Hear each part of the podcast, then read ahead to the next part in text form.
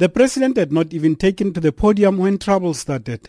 The EFF, whose question was last on the list of six, demanded that it be pushed higher. Their argument being that it would not be answered as they thought question time was only two hours. They were, however, assured that the president would answer all questions.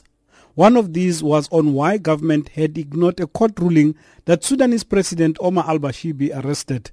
And to this, the president responded. Bashir's coming to South Africa, it was by invitation of the AU.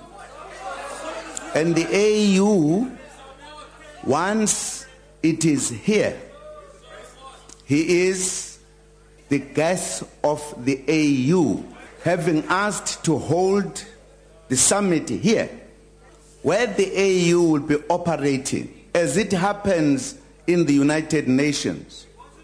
That becomes the area of the AU. A question was also put to him regarding the shooting of workers at Marikana.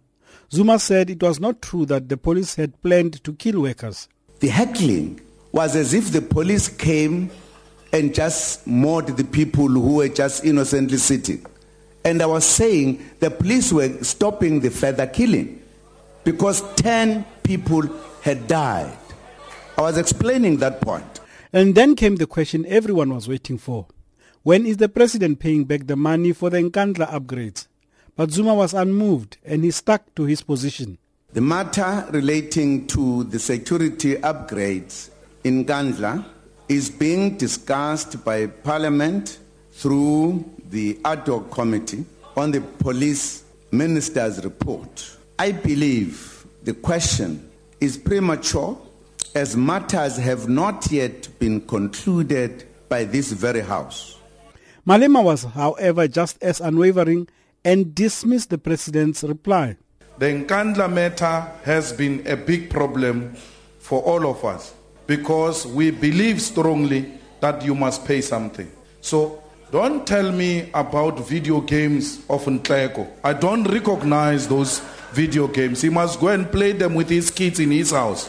The only report which is legitimate and legal, legal, is the advocate Thuli Madonsela's report.